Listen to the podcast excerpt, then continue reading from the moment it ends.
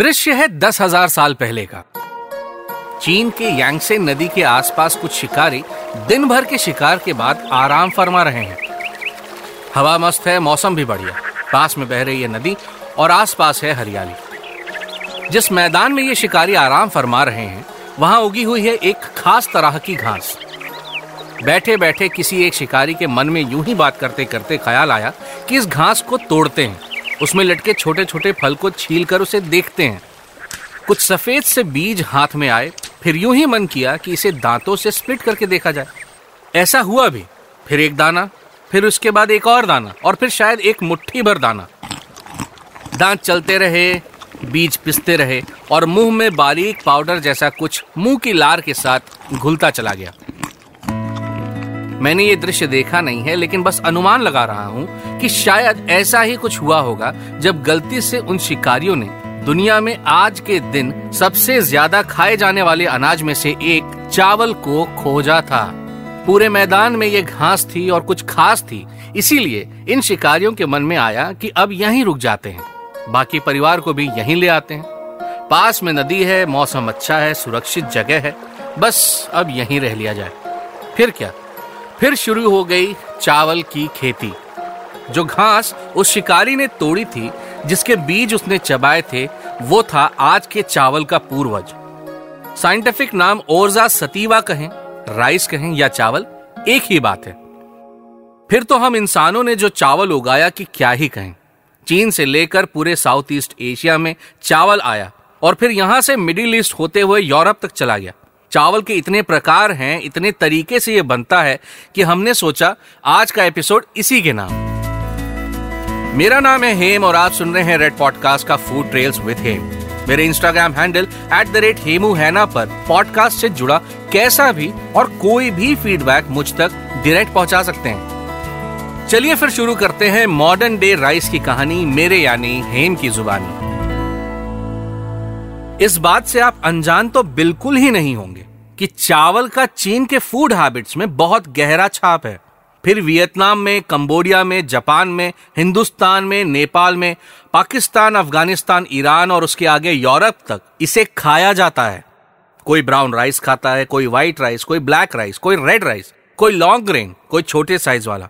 पहाड़ों में अलग प्रकार हैं, मध्य भारत में अलग प्रजातियाँ और कोस्टल इलाकों में तो एकदम ही अलग। चावल हिंदुस्तान का मुख्य अनाज भी है और एक टाइम का खाना तो बिना चावल के पूरा होता ही नहीं।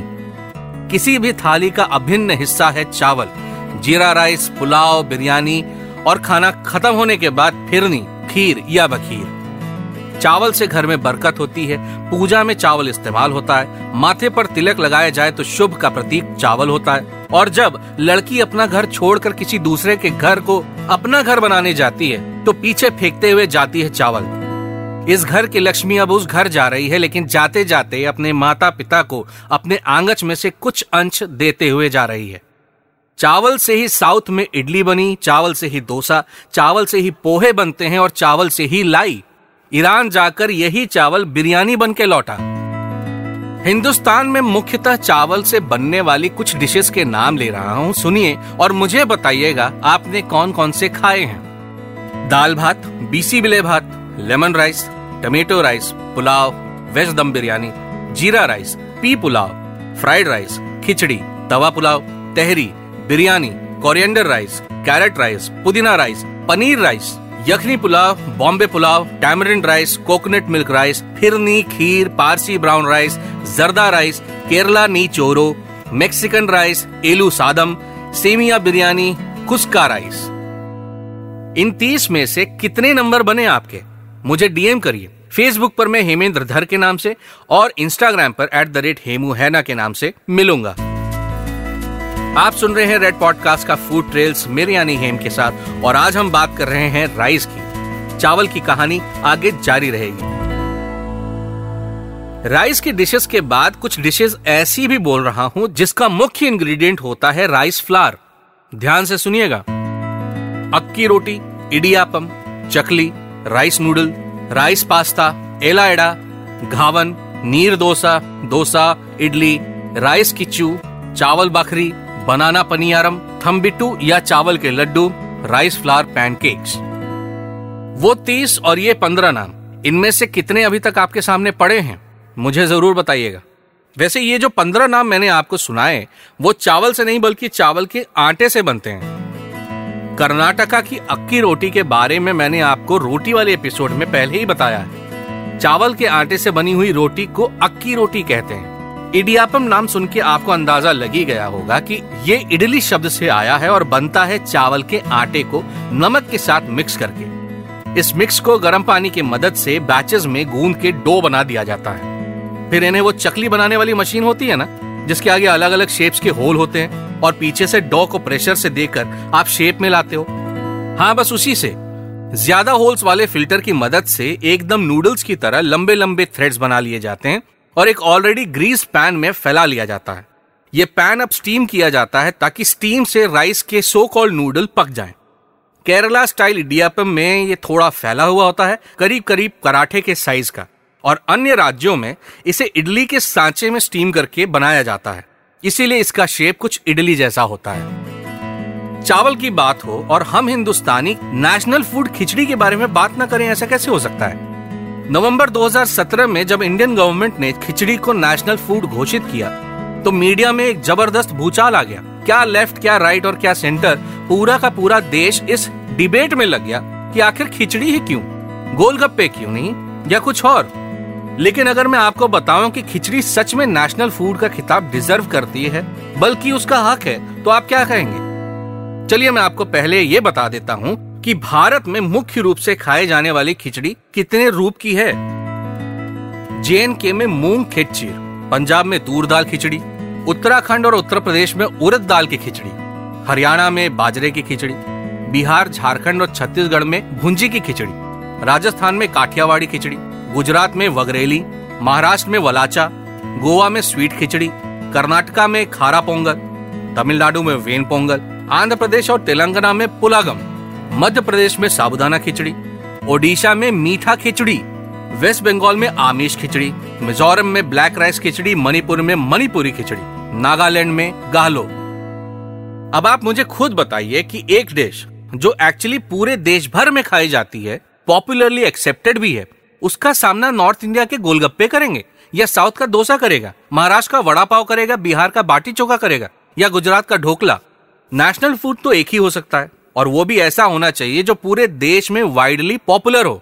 Khichdi was the best bet and it still is वैसे खिचड़ी से हम बेवजह ही हीन भावना रखते हैं। असल में जब पेट को कुछ समझ नहीं आता तो दिमाग को खिचड़ी ही समझ में आती है। और जब खिचड़ी पेट में जाती है तो मन को, पेट को, आत्मा को पूर्ण रूप से संतुष्टि तभी आती है। पुराने लोग कहते भी थे और अभी भी, कई परिवारों में हफ़्ते भर का खाना खाने के बाद शनिवार को पेट को आराम देने का रिवाज है। शनिवार के दिन लोग लंच में अक्सर खिचड़ी खाते हैं ताकि एक तो पेट को आराम मिल जाए, क्योंकि खिचड़ी इतनी सिंपल है कि उसे पचाने में शरीर को कोई खास मेहनत करनी नहीं पड़ती। दूसरा इतना सिंपल है कि मिनिमम इंग्रेडिएंट से बन जाती है और तीसरा संडे आफ्टरनून वाले हैवी लंच के लिए भी पेट को तैयार कर लिया जाए। जब दोस्त यारों के साथ छोले भटूरे के, कबाब के, बिरयानी के या नॉनवेज के दौर चलते हैं। कुल मिला के khichdi wins in and out कैसे बनती है हमारी सिंपल खिचड़ी? एक बार जल्दी जल्दी बता देता हूँ ताकि रिवाइज हो जाए और फिर आप ये ना कह पाए कि इस वाले एपिसोड में हेम ने कुछ बनाने को तो बताया नहीं। तो शुरू करें। एक बोल में हाफ़ कप चावल लीजिए हाफ़ कप मूंग दाल या तूर दाल या उड़द दाल ले लीजिए। इसे पानी में डालकर 20 मिनट भिगा के रख लीजिए। एक पैन में दो टेबलस्पून घी गरम करके इस दाल चावल के मिक्स को उसमें पलट लीजिए। पाँच मिनट फ्राई कीजिए। तब तक फ्राई करने के बाद इसमें मिलाइए तीन कप पानी और एक चम्मच हल्दी। कुकर का ढक्कन लगाइए और पाँच सीटी आने तक इसे पका लीजिए। गैस अब बंद कर दीजिए और स्टीम को सेटल होने दीजिए। लिड खोलिए और मस्त गर्म घी के साथ इसे मनपसंद अचार के सपोर्ट के साथ खाइए और बस फ्री हो जाइए। आपने इतनी आसानी से नेशनल फ़ूड बना लिया। अब इसके बाद जो भी हम करेंगे, वो बस खिचड़ी को नेक्स्ट लेवल ले जाने के लिए होगा।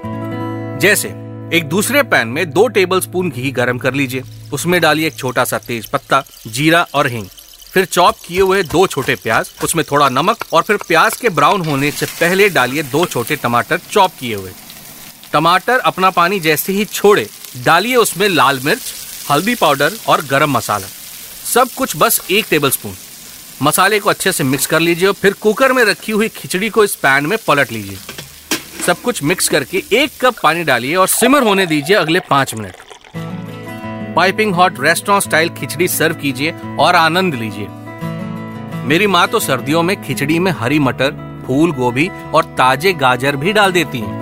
और जब आम के अचार के साथ खिचड़ी सामने आती है ना तो भाई साहब धूप में चटाई पे बैठे बैठे मैं कहीं दूर हिमालय तक घूमाता हूँ। इस एपिसोड में अभी इतना ही। कैसा लगा आपको?